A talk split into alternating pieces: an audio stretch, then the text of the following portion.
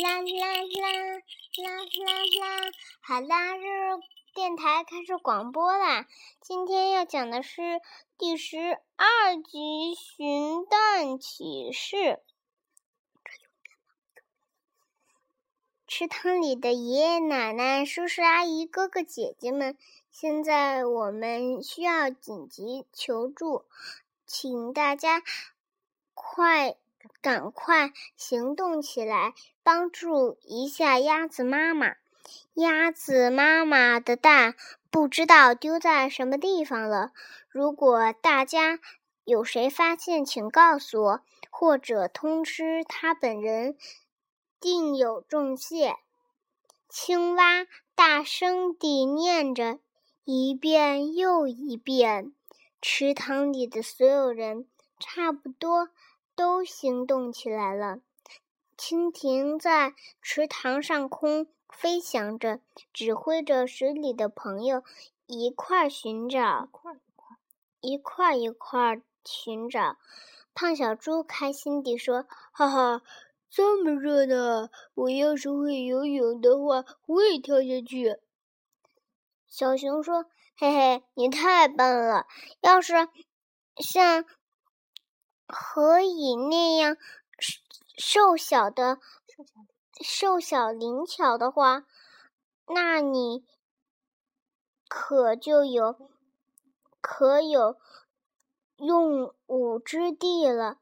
鸭子也跳进了水中，它急急忙忙问问这个，又去问问那个。你有消息吗？你看见了吗？唉，唉，唉，说不定我丢在什么地方了。鸭子妈妈是一个丢三落四的妈妈。要是像鸡妈妈或者别的妈妈的话，她一定知道她的蛋丢在什么地方。忽然，青蛙大声喊：“找到了！找到了！找到！”鸭子妈妈，不要急呀！老鼠妈妈问小熊：“葡萄小熊，你个子高，能看见吗？”小熊说：“看到了，看到了，哈，是几个鱼孩子找到的。我看见他们推着鸭子妈妈的蛋在水往在水里往前滚动呢。”好，交给鸭子妈妈了。一场虚惊，原来是几个鱼孩子把鸭子妈妈的蛋当成了球，他们在水里玩堆球的游戏，推球的游戏。这就像我们看到的踢足球一样。鸭子很激动，很兴奋，它用沙哑的声音。感谢老鼠妈妈，谢谢你，老鼠记者，你到底是记者，见过世面，有主意啊。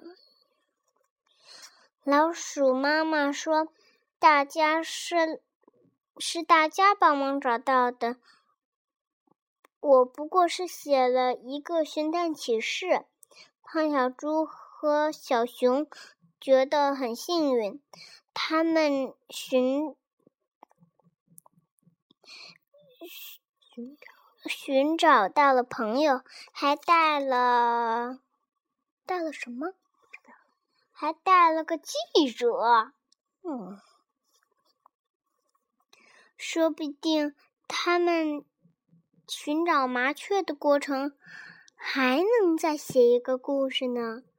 很多很多人都能看到，小熊说：“那种感觉就像明星。”胖小猪说：“那种时刻最体面。”好了，第十二集还挺短的哈。嗯，